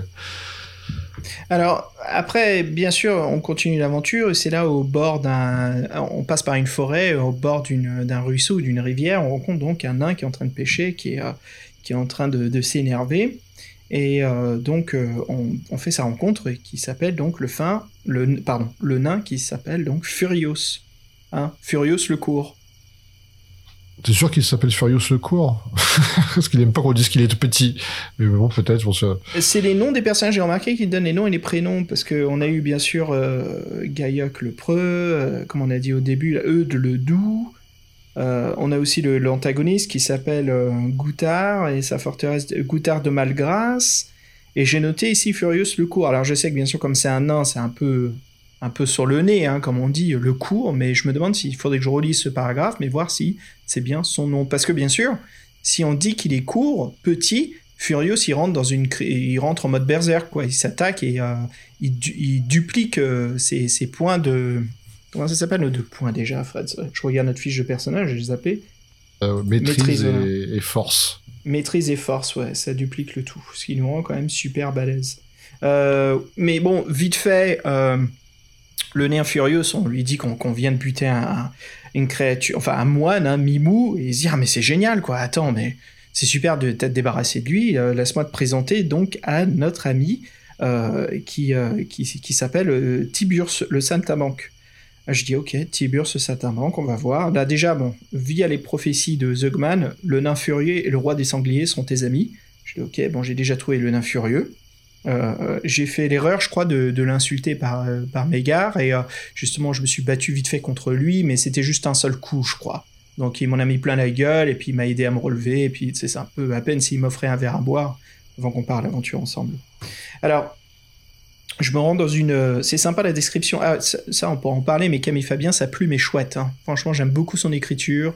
Il dresse bien les lieux, les ressentis, les personnages. Il prend son temps, en fait. Il prend son temps de matérialiser son univers. Et ça se ressent. On est plongé dedans. Moi, j'étais vraiment scotché dans ce qui se passe. Et là, donc, à côté d'un grand chêne ou un énorme arbre, il y a une cabane dressée sur les côtés. On rentre, et là, on voit un saltimbanque avec un cerceau qui... comme avec des lions dressés, sauf que là, ce sont des sangliers dressés qui fait des tours de spectacle avec eux. Et comme je suis la princesse du temps, eh ben, nous égare ces changes et tu sens comme un peu le crush, un peu comme ce que j'ai avec Nathalie Vogel, quoi. C'est un peu la princesse du temps et donc Tiburce, ils ont un petit peu ce crush commun de tomber coup de foudre, hein, c'est ça. Donc, bien sûr. Ah oui, là c'est scripté, c'est même pas toi qui choisis s'il te plaît ou pas quoi. Ah non, t'as pas le choix quoi. T'as pas le choix, il te plaît, point barre. Ce qui est dommage. Ça aurait été bien de choisir d'avoir l'histoire le drose ou pas quoi. Non. Donc il te plaît. Bref, et donc qu'est-ce que je vois? Bah je vois le roi des sangliers, bien sûr, le saltimbanque Tiburce qui est le roi des sangliers. Donc en gros, on parle un petit peu ensemble. Lui aussi, il est très content. Il est un peu déçu parce qu'un de ses sangliers a été capturé. Il aimerait bien le retrouver. Il est chez, justement, le grand méchant qui s'intitule... Goutard. Je l'ai dit, Goutard, voilà. Et donc, Tiburce, il a une idée, c'est qu'on peut s'infiltrer dans sa forteresse. Et donc, on se rend, bien sûr, donc, à la Tour des Effrois, qui était ma première révélation de Zeugman. Je dis, ah, ok, c'est depuis la Tour des Effrois qu'on peut voir la forteresse. C'est la tour des Effraies. Les Effraies, merci. Ouais. Et donc de la tour des Effraies, on peut voir la ville forteresse de Malgrâce. Malgrâce, donc, ouais. Donc c'est là où on voit tout en haut à gauche aussi, on voit donc une fameuse tour rectangulaire qui est donc le carillon de la mort, très dangereux. Alors là, l'équipe vient un plan, je sais pas si c'est la même chose pour toi, Fred, mais nous c'est de se déguiser en un groupe de saltimbanques, hein, d'artistes, et Furious il le déguise en bouffon, et nous, comme j'ai le pouvoir de ménestrel et j'avais trouvé une flûte de musicien, il n'y a pas de souci, je maîtrise la flûte et justement je peux jouer des compositions faciles. Alors quand on descend vers cette forteresse, pour bien sûr stealth, hein, pour rentrer inaperçu. Moi j'ai pu jouer de la flûte et les gardes ils ont vu tout de suite que j'étais crédible, donc voilà, aucun souci, aucun soupçon, on rentre. Et après c'est un peu le deuxième acte, je dirais qu'il y a vraiment deux actes dans cette histoire. Il y a un peu l'amorce de l'histoire, de l'univers, de comprendre sa mission, et un peu ce deuxième acte, c'est la forteresse qui nous amène donc à l'intérieur et puis au carillon. Donc voilà, on est tous les deux dans cette deuxième phase. Fred, est-ce que toi, il t'est arrivé quelque chose de différent d'ici là, avant d'arriver à la forteresse ? En fait, moi, j'ai pas rencontré Tiburce. Oh, c'est pas vrai. Oh, c'est intéressant. Parce que moi, en fait, j'avais la clé et j'en ai informé. Furious m'a interrogé sur mes motivations. J'ai pas trouvé de raison de lui mentir, donc je lui ai dit que j'allais tuer le moine et que j'allais être en possession d'une clé. Et donc, en fait, Furious, il faut savoir que c'était que lui a été à travailler pour le méchant, pour Goutard, mais qui est parti parce qu'il en avait marre d'être maltraité. Donc il n'est pas le bienvenu là-bas, mais il a envie de se venger. Et donc on lui dit qu'on a tué le prêtre et qu'en plus on a sa clé. Il fait, bah, c'est super, c'est la clé du passage secret qui mène de la tour des effraies. Encore une fois, putain, ouais. Mais toi tu te casses pas les couilles, quoi, c'est dingue. Ah non, moi c'était, je t'ai dit, on m'a pris par la main et j'ai fait, tiens, je chope à droite, je chope à gauche, je chope pas là. Et en fait je suis déjà arrivé. Et là en fait on me dit, bah tiens, tu as un passage secret qui va t'emmener à la forteresse, t'as la clé. Là. Et viens, je t'emmène. En plus, moi je suis obligé Enfin, moi j'ai un petit coup de foot, ce qui est romantique, mais je suis obligé quand même de préparer, de se déguiser, de comprendre la situation, de guetter la forteresse de loin. Toi, vas-y, c'est bon, quoi. Gros Bill, je défonce la porte. T'es un Spartiate, quoi. Ah non, j'ai la clé. Et pour ouvrir la clé, quand même, là, l'auteur s'est dit, bon, j'ai peut-être un peu fait the easy way. Là, il y a une petite énigme. Il y a 3 horloges, en fait, qui ouvrent le passage. Et... Faut les mettre sur une certaine heure, et pour savoir quelle heure il faut mettre, en fait, il faut résoudre l'énigme qu'il y a sur la clé, bon, qui n'est pas complexe, je la spoilie pas, c'est-à-dire ceux qui veulent faire l'aventure, ils la feront sans problème, ça demande... ouais, ça va, spoiler, c'est bon, le livre, il a plus de 20 ans, c'est bon, t'inquiète, même 30 ans, je crois, il a plus de 30 ans. Non, mais bon, il y a des auditeurs qui font les aventures en même temps que nous, donc... Ouais, mais bon, oui, en même temps que nous, bon, moi, je suis un peu plus léger sur les spoilers, quoi, disons si vous écoutez le podcast, forcément, on va critiquer, parler de l'aventure. Donc, les Gémeaux, les Rois Mages et Aux Merveilles, ça vous permet de trouver le paragraphe, bref... Et là, en fait, donc, on ouvre le passage secret et on tombe sur un couple. Et donc, moi, en fait, je suis un peu dans les. J'ai pas eu ça, moi. Je suis pas dans les endroits publics, moi. Je suis dans les petits passages, quoi. Bah écoute, vas-y, raconte-moi tout jusqu'à. Parce qu'après, je crois que c'est un peu la même chose que l'on va vivre une fois qu'on est dans le carillon de la mort. Donc, vas-y, raconte-moi tout. Comment t'as fait pour accéder au carillon ? Eh ben, on tombe sur. Donc, on passe la porte, on tombe sur un couple que Furious connaît. Donc en fait, Furious, il nous fait passer pour les nouveaux... en fait, le moine, il préparait des créatures chimériques pour le méchant, pour Goutard. Et donc, il passait par là, c'est lui qui passait par là, c'est lui qui avait la clé. Donc, il n'y a que lui qui passe par là. Et sachant que Furious était connu par ce couple, ben, il dit, bah non, je travaille pour le moine. On ramène deux nouvelles bestioles. Ça, c'est mon acolyte, il parlait de moi. Et en fait, comme c'est des personnes que Furious n'aimait pas, il se débrouille pour tuer le mec, et nous on attache la femme. Là il me fait un peu l'historique de qui il était, qu'est-ce qu'il faisait dans la forteresse, tout ça. On tombe sur le boucher de du méchant, la marche gras, qui prépare de la viande humaine. Donc on est bien content de le buter aussi. Et en fait, en voulant avancer et se rapprocher du laboratoire de Goutard, le méchant, il y a le nain qui se faufile pour nous rentrer, parce que la porte est fermée de l'intérieur. Il ouvre la porte, mais on se fait cueillir par les gardes qui l'avaient arrêté. Et là, Goutard nous emprisonne tout simplement. Il connaît notre existence, il sait qu'on est des messagers du temps. En fait, on est un peu incognito dans ce monde-là. On a même pris un... je me suis fait appeler Aubépine, moi, je crois. Mon personnage, on lui a demandé son nom. Ah, moi, c'était Églantine, parce qu'il y avait des fleurs à l'horizon, il y avait des églantines, donc ouais. Lui, c'est pareil, il a vu les fleurs qui étaient là. Et donc, on est jeté dans le cachot, et emprisonné, donc, avec la personne qu'on recherchait, qui est Gayoc. Et donc, la particularité, on l'a dit, du monde des aventuriers, des héros, c'est qu'ils sont dans un monde où personne ne meurt, personne ne vieillit. Et là, on est choqué de le retrouver, comme un vieillard. Et là, il nous informe, donc, sur les menaces, du labyrinthe qui mène au carillon de la mort et, de la méchanceté de Goutard qui veut maîtriser le temps et faire gagner l'Angleterre face à la France, et ça n'arrivera jamais. Bah écoute, moi c'est comme je t'ai dit, on rentre en tant que saltimbanque, on accède par les caves et en fait c'est là où vraiment mon deuxième acte commence, c'est qu'on rentre dans les caves et là je rencontre en fait donc le cuisinier. Bah je gras. Alors c'est bien parce que Furious justement il le connaissait parce que Furious nous a raconté que lui il travaillait avant pour le Seigneur et il s'est passé un conflit d'intérêts et Furious lui a un peu disputé et donc il a été renvoyé de la forteresse. Donc là Furious revient, il a ses contacts. Donc il voit Mage Gras, il fait semblant, blablabla, et nous on discute avec lui parce qu'il voit une femme, il se dit ouh, et en fait t'apprends qu'ils sont cannibales un peu dans cette forteresse, ils bouffent pas mal d'hommes, donc voilà, on est face... Bah ouais, on est face à Sweeney Todd, quoi. Et c'est un peu la diversion. Il me fait un petit clin d'œil, Furious, voilà. Donc je lui fais confiance. On parle un petit peu pendant que l'autre, il se lèche les babines en nous regardant. Et Furious, derrière, il faut rouler un dé pour voir le coup d'attaque stealth, le backstab que porte Furious. Et bah écoute, j'ai roulé un 6, ce qui a fendu le crâne au cuisinier. Et voilà, donc ça nous a permis de continuer à fouiller les bas-fonds de la forteresse pour essayer de trouver Gaillac le Preux. Mais une chose sympa, on trouve une cage avec un sanglier qui est en train de couiner. Et puis, qui sait, bah, c'est le sanglier de Tiburce, donc le sanglier qui a été... Alors ça, on apprend aussi dans le passé, c'est que Tiburce aussi avait amené ses sangliers à Goutard pour faire, je sais pas, c'est saltimbanque d'époque, quoi, pour faire des divertissements. Et je crois qu'il s'est passé un truc où il lui a piqué un sanglier, et donc voilà, il est ici encagé, comme quoi ils allaient le bouffer, faire de la saucisse. Et donc nous, on dit bien avec Furious, on reviendra sauver ce petit sanglier, mais un petit moment bien sympa, hein, quand tu peux sauver des animaux. Si tu nous écoutes, Fabien, je pense que ce livre te fera bien plaisir. Donc voilà, je reviendrai plus tard sauver ce petit sanglier. Et puis, on continue. Et là, qu'est-ce qui se passe ? C'est un peu... On rentre dans une salle, mais c'est un traquenard. Ils savent qu'on est là. La porte se ferme derrière nous. On est entouré de gardes avec des lances. Et voilà, il y a donc Goutard qui est là, qui rigole. Le truc classique, cliché des films d'action. « Jetez vos armes au sol, vous êtes capturés. Qu'est-ce que je peux faire de plus ?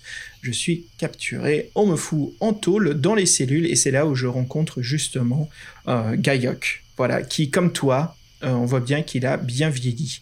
Et donc, voilà, on est avec Furio et... on nous dit, justement, Gaillac redescend, il nous dit, bah voilà, moi je vais m'amuser avec vous, je vais vous balancer dans le carillon de la mort, qui est un peu une épreuve de jeu, c'est un peu les arènes de torture, et il nous dit en fait que voilà, il veut créer une potion de jouvence via nous deux, via notre sang, ce que nous avons en nous, hein, comme nous sommes les êtres du temps, pour justement donner à l'armée anglaise, comme t'as dit, blablabla, voilà, pour conquérir la France. Et puis ça nous amène donc à cette dernière phase, Fred, qui est le carillon de la mort. Le labyrinthe, hein, tu peux le dire. Hein. Ouais, j'avais pas envie de le dire tellement que je hais les labyrinthes. Alors, le carillon, comme tu l'as dit, Fred, voilà, c'est un labyrinthe bien difficile. J'ai commencé à vraiment galérer parce que c'est un labyrinthe qui fait accélérer le temps. Vous vieillissez, il y a des règles assez complexes, finalement, qui sont très simples. C'est juste que l'explication est faite, je trouve, la plus mauvaise façon pour vraiment... complexifier les choses, c'est du genre mec t'aurais pu me dire ça autrement, ça aurait été plus facile, mais voilà, c'est juste que quand on rentre dans des salles on vieillit de 5 ans. J'ai la structure, moi, comme il disait, en fait il y a 4 étages, il y a 4 pièces par étage, dans une pièce il y a une trappe qui vous permet d'accéder à l'étage supérieur, et quand vous, en fait, selon les étages vous gagnez plus ou moins d'années de vie, selon les salles dans lesquelles vous rentrez. Au premier étage ça va de 3 à 6 ans, deuxième étage ça va de 7 à 13 ans, troisième étage de 14 à 23 ans. Et voilà, et donc si on prend des escaliers qui sont un peu des voies faciles, on prend 15 ans. Et la petite subtilité dans les règles, c'est qu'en fait, selon les âges auxquels on atteint, eh ben, nos caractéristiques changent. Et c'est là que je dis que l'auteur n'a pas spécialement pensé à quelque chose, c'est qu'il a demandé, il a dit en fait, bah, vous commencez, vous commencez avec l'âge que vous avez. Il dit, de toute façon, en moyenne, vous mettrez bien 27 ans, vous prendrez bien 27 ans dans la gueule. Il dit, bah, moi, j'ai plus de 40 ans, en fait, avec son système de règles, en fait, c'est injouable. Qu'à 80 ans, si on arrive à 80 ans, on est mort, en gros. C'est sympa. On commence l'aventure à quoi? 15, 16 ans, on va dire. Moi, j'ai dit 18 ans, il ne s'est pas précisé. Mais en fait, effectivement, il dit, bah, vous prenez l'âge que vous avez, bah, il pensait peut-être aux lecteurs de 14 ans.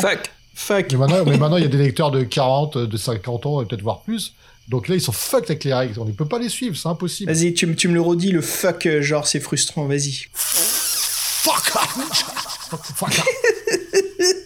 Putain, la saturation de ouf. C'était bon, ça. Bon, moi, je... Alors, attends, Fred. T'es fan du peintre Escher. Mais là, on est complètement dans un labyrinthe à la Escher, là. Et c'est vrai que moi, j'ai fait un plan, vite fait. Et il y a un étage où ça partait dans tous les couilles. Donc, j'étais en pur hasard. Ça, c'est chiant parce que... Il y a une illustration, tu l'as vu. En fait, c'est vraiment une peinture d'Escher. Il y a des escaliers partout. C'est comme dans le film Labyrinthe avec Jennifer Connelly et David Bowie. À la fin, quand elle est dans son labyrinthe à lui, c'est exactement là où nous sommes. Les escaliers n'ont ni direction, ni gravité. C'est une représentation qui est connue de Escher, c'est peut-être sa plus connue, effectivement. Je l'ai vu parodier avec des poissons, avec des Legos. J'ai vu un mec le faire en Lego. C'est assez impressionnant. Cool. Avec les escaliers partout, les Legos qui montent. C'est cool. C'est vraiment bien fait. Et même dans Squid Game, il y a un peu ça, à une autre échelle. Et ouais, en fait, le mec est raccord, le carillon du temps, la menace, les salles. À chaque salle, on perd plus ou moins on gagne plus ou moins d'âge. Et après, en fait, il fait tout un système de pertes de points en fonction des âges qu'on a. On perd un point de force tous les 5 ans, en gros, jusqu'à 50 ans. Tout ça. Bon, on se rend compte quand même, en fin de compte, c'est assez lourd. C'était chiant. Moi, tu sais que j'ai dû le dessiner au bout d'un moment. J'ai dû dessiner le plan pour m'en sortir. Oui, c'était trop compliqué. En fait, moi, je pensais que ça allait être un plan qui allait être scripté, un petit peu avec une narration. Tu sais, on sent que c'est une évolution. Mais en fait, ça m'a fait penser à Les Maîtres du Destin. C'est ça, non? Comment ça s'appelle déjà? Ouais, c'est ça, les maîtres du destin. C'était super chiant comme labyrinthe. C'était vraiment pénible. Donc, j'ai sorti du papier, j'ai commencé à noter. Et là, bien sûr, tout va 10 fois mieux. Parce que tu te rends compte que le labyrinthe n'est pas aussi compliqué que ça. Et puis, tu commences aussi à te souvenir des numéros des cheminements. Donc, ça aussi, ça accélère. Mais... de toute façon, oui, faut faire un dessin. Il faut faire un dessin. Sinon, c'est vrai que c'est pas très clair. Parce que des fois, ils utilisent nord, ils utilisent est-ouest. Et puis, des fois, droite-gauche. Oui, alors ça, c'est énervant, ça. Ça, c'est énervant. Juste garde le compas, quoi. Nord, sud, est, ouest. Garde les directions cardinaux. Parce que là, gauche, droite, haut, bas. Je suis mec, ça veut rien dire, quoi. Si on va à l'ouest. Oui, non, au bout d'un moment, au début, il faisait l'effort, puis au bout d'un moment, il faisait plus. Donc, effectivement, là, le schéma, franchement, s'impose.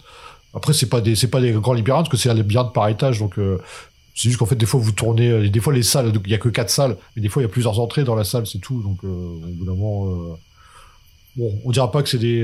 Des fois, c'est un peu tortueux. Moi, une fois, j'ai pas pu faire le plan, parce que entre les descriptions et ce qui s'est passé, ça avait niqué ni tête.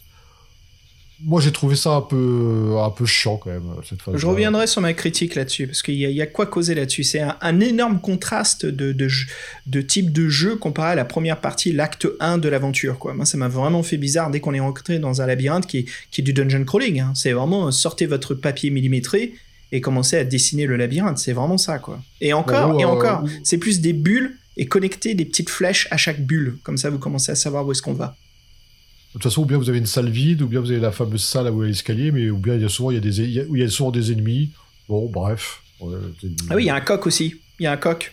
Cocorico. Voilà. Ou c'est un coq, je sais pas quoi, coq rat, ou encore une chimère.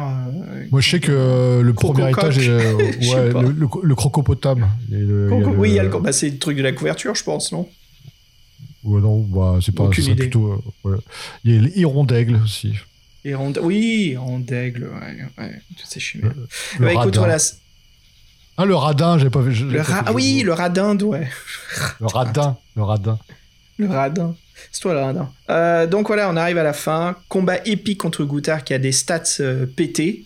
Toi, j'imagine, toi, c'était facile, encore une fois, non? Ah bah Goutard, oui, il a 18-18, moi j'ai 20-30. Voilà, encore une fois, vas-y. C'est bon. Donc, Fred Nickel, Xavier Morfle, c'est bon. La princesse du temps, for the win, hein, de toute façon. Ouais.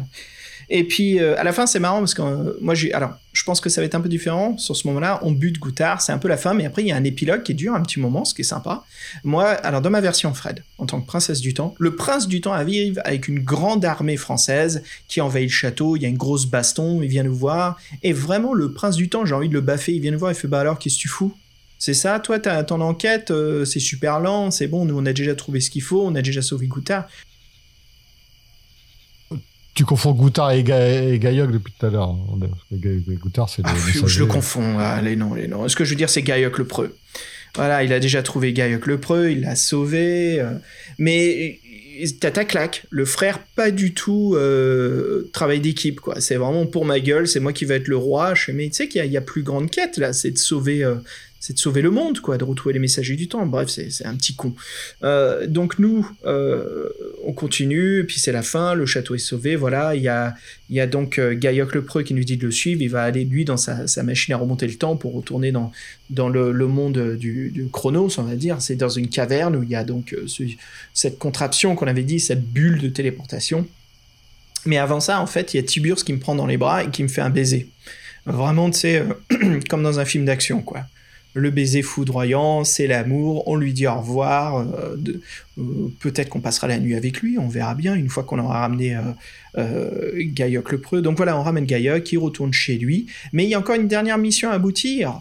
Il faut qu'on utilise, ou je crois que c'est avec lui, il faut utiliser un objet très spécifique et trouver quelqu'un. Donc on trouve une jeune fille dans un pré ou je sais pas quoi, et donc on siffle, et bien sûr tout ça c'est de l'icône de Jeanne d'Arc. On est en train d'utiliser un micro, un truc qui fait la voix de Dieu, qui l'incite donc à ce qu'elle aille se battre. Comme on a dit au début, les messagers du temps, Gaïoc le Preux, en fait c'est lui qui est la voix de Dieu, qui incite donc à cette jeune fille de combattre les Anglais. Voilà, nous venons d'inspirer Jeanne d'Arc à devenir éternellement immortelle dans l'histoire. C'est la fin de l'aventure, on se pose, mais bien sûr, voilà, on sait très bien qu'il y aura donc une prochaine mission. Ça finit avec un joli cliffhanger, mais qui nous permet quand même d'avoir une histoire aboutie. Alors, je me souviens plus, Fred, je sais qu'il y avait un petit cliffhanger. Tu te souviens ce que c'était tout à la fin ? Ah non, moi, il me semble que c'est sur l'histoire de Jeanne d'Arc, là, que c'est la petite boutade là, sur le fait qu'on l'ait inspiré, c'est nous qui l'ayons inspiré pour... Ouais, t'as eu la même chose que moi. Alors, toi, t'as eu un truc en tant que mec différent ? Non, ça, je me souviens pas d'un cliffhanger. Ils me disent que l'aventure continue, mais bref, rien de. J'ai pas. Je suis en train de regarder là. Juste, il me semblait qu'il y avait quelque chose, mais je peux me tromper, hein.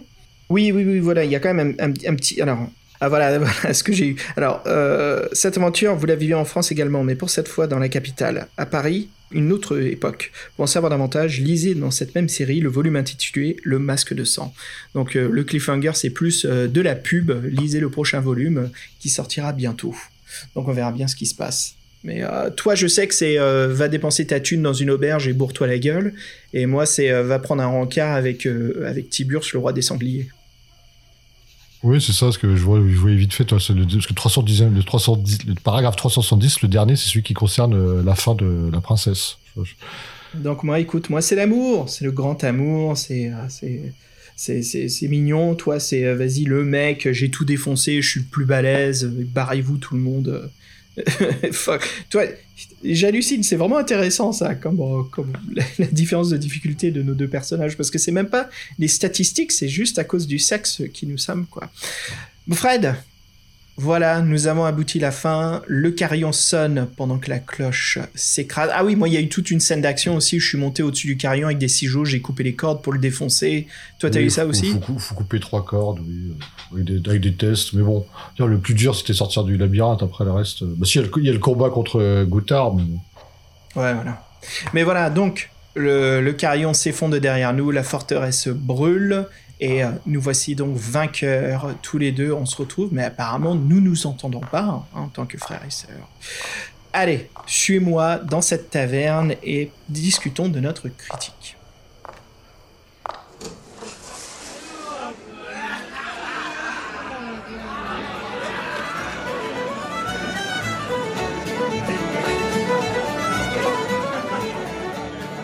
Fred, alors, comme d'habitude... Qui est-ce qui commence, toi ou moi, sur cette critique de l'aventure ? Non, je vais bien commencer parce que je pense qu'en voyant mon aventure, vous vous êtes rendu compte de quelque chose, c'est la facilité, en fait. La facilité du... C'était vraiment ça. Mais la première scène m'a assez dérouté avec cette histoire de... Ah bah quand vous serez sur Terre, ce sera à vous de vous procurer des armes. T'atterris, t'as déjà un équipement complet à disposition.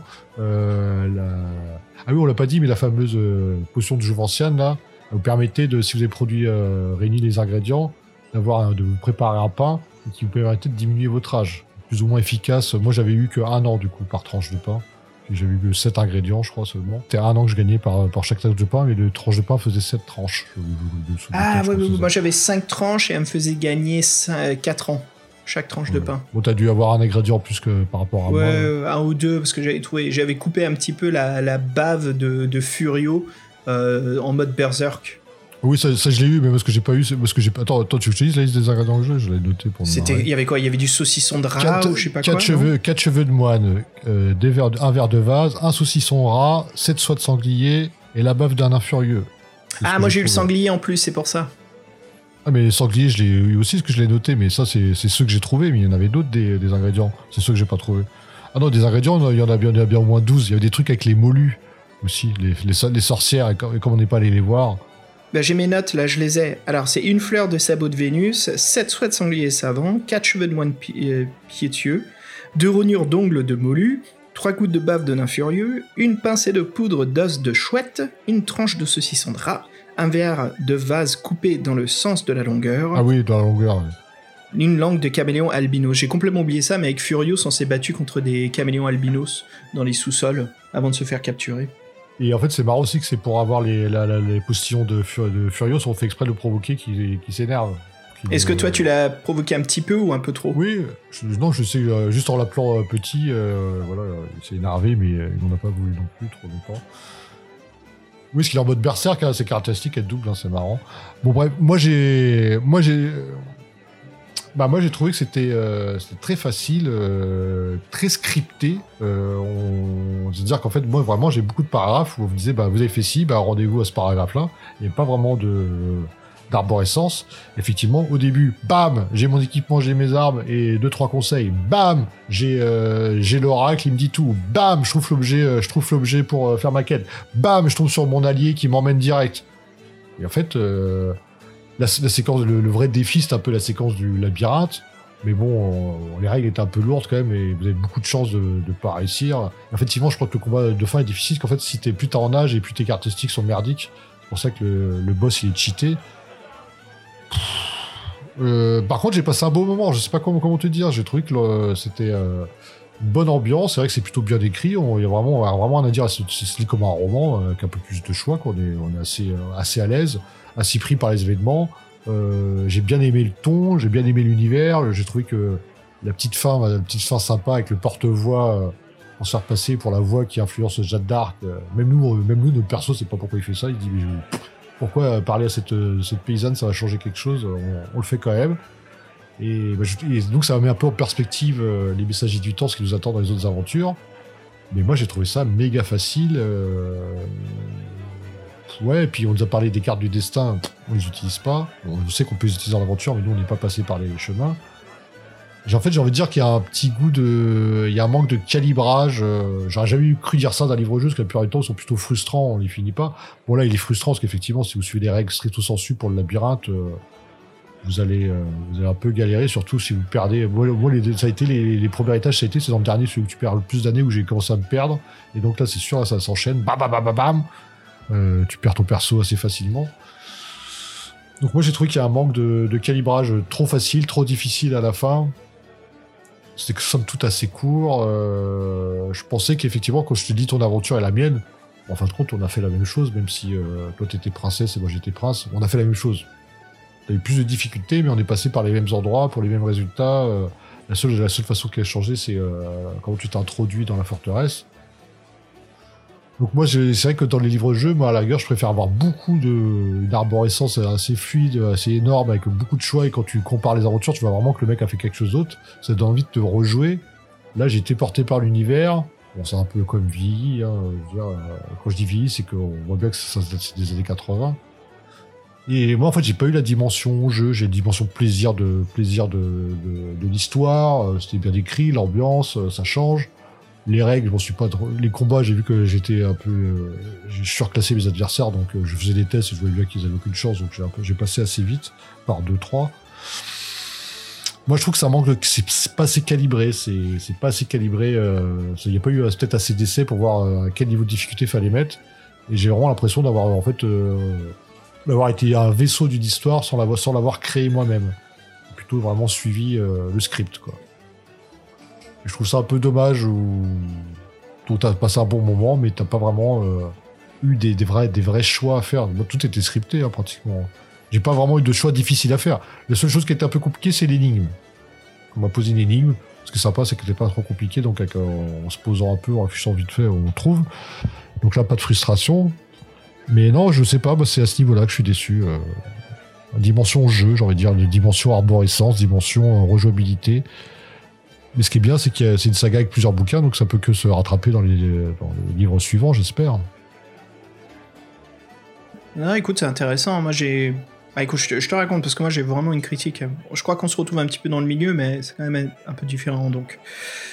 J'ai trouvé en effet que le jeu met en avant le scénario. C'est sûr que c'est très scripté, mais c'est au détriment du gameplay, avec aussi un choix de type de livre-jeu qui patauge, qui est un peu mélangé. Et ça vient où, comme je disais au début, ce premier acte, qui est très livre-jeu, peut-être pas assez de choix, hein.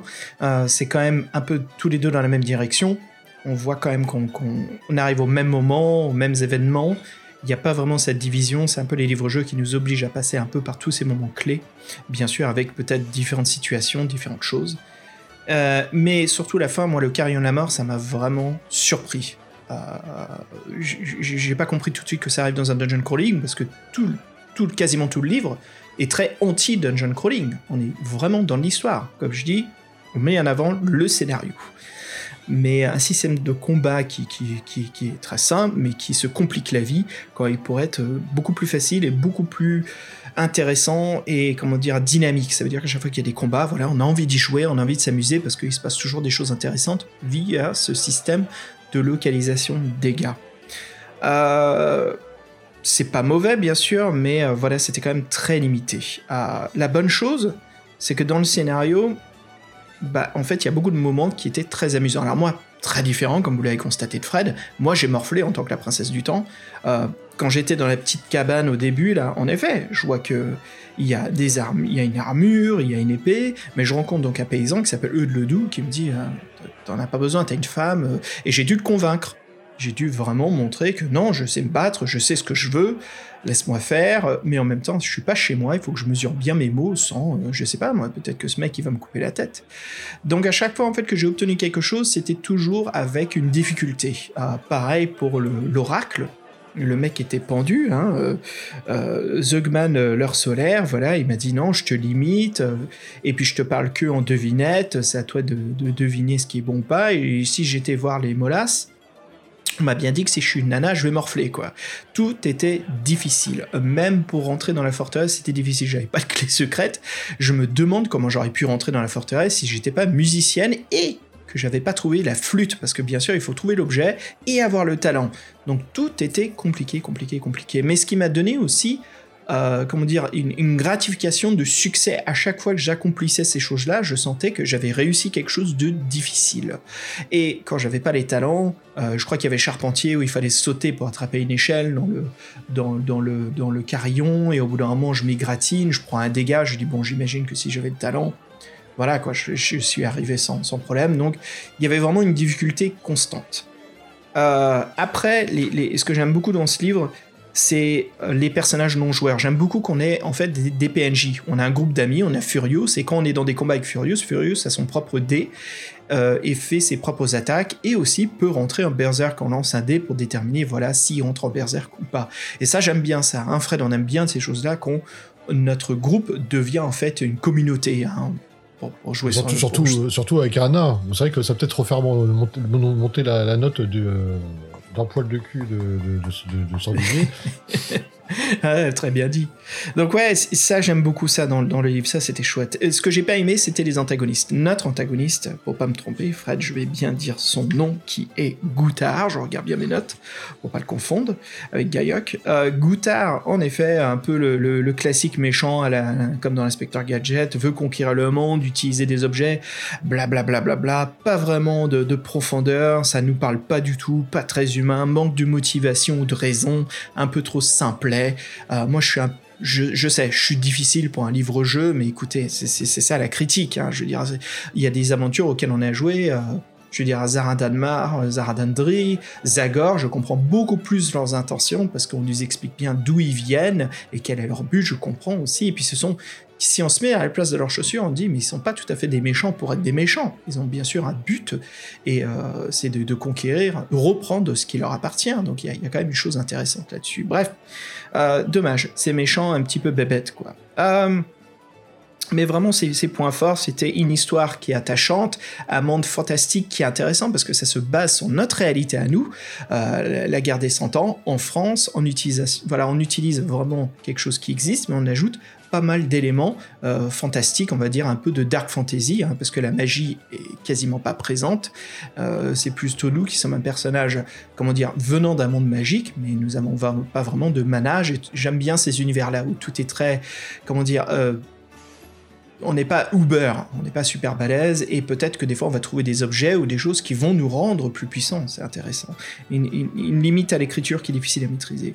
Et puis voilà, comme je disais, le carillon à la fin, ce donjon labyrinthe super relou qui m'a bien cassé les pieds, j'ai dû sortir du papier et dessiner, je me dis merde là Fred, là je perds la joie de l'aventure. Et là je me suis fait chier. Mais voilà, j'aime bien les conclusions, on a une vraie fin dans ce livre, une fin qui dure, on a quand même... une dizaine de paragraphes qui continuent en nous expliquant un peu ce qui se passe une fois qu'on a battu donc, notre antagoniste. Alors pour résumer, une belle aventure. Ça offre, une relecture amusante parce que là, en t'écoutant, Fred, je me dis complètement différent, c'est On joue le prince. Et puis j'irais bien explorer d'autres parties du monde et surtout trouver les coups du destin, l'utilisation de ces cartes. Merde quoi, c'est où ces moments-là ? Peut-être que le livre est plus profond que l'on le pense. Ouais, je trouve que Camille réussit sa magie de nous emporter dans un monde avec des personnages et une quête qui est intrigante. On a envie de savoir ce qui se passe, quoi. Il y a ce combat ce combat de frères et sœurs, de devenir le maître du temps, et c'est intéressant. Donc, si je le note, Fred, en effet, moi je trouve que ça va encore. Je le note 17 chronos sur infini. C'est pas terrible alors. 17 chronos sur infini, je sais pas ce qu'est le max de l'infini, mais bon, écoute, moi si on veut noter comment on s'amuse, faire des petites étoiles, ça touche la zone du milieu, 3/5. Oui, c'est ça, sympa quand même, mais ce qui vient c'est que ça donne envie de savoir dans quelle époque on sera projeté au prochain livre, parce qu'ils ont dit la ville, mais je crois pas qu'ils sur Paris le titre, mais ils disent pas à quelle époque ce sera, sachant qu'on a des cartes de crédit qui nous attendent. Moi je me dis qu'on va vraiment être dans l'époque moderne et ça va être plus tard, à mon avis. Le deuxième, je pense que ça va se passer, je serais pas étonné, hein, vu l'amour de l'histoire qu'a Camille, je serais pas étonné si ça se passe pendant la Révolution française. Mais je sais pas. Okay. Oui, c'est ça. Si c'est la Révolution, ça va être ou bien avec Marie-Antoinette ou Robespierre, ou on va voir. Hein. Je trouve, ou Guillotin, guillotine. Voilà. Bah écoute, on continue nos aventures. Moi, j'accroche à mon églantine en tout cas, parce que écoute, moi j'en ai chié pour obtenir des trucs, mec, comparé à toi. Et je t'admets que je me suis accroché à elle et j'ai bien aimé sa petite histoire d'amour avec le petit saltimbanque qui habite dans les bois, Tiburce, même si c'est très mignon.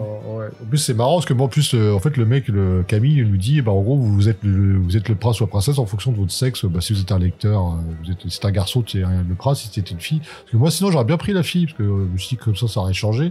Mais là, je regrette pas du coup d'avoir lu avant toi et d'avoir écouté l'auteur. Différent, hein, très différent, hein, notre aventure quand même. C'est cool, quoi. On a vécu les mêmes moments clés scénaristiques, mais on est quand même arrivé par différents cheminements, quoi.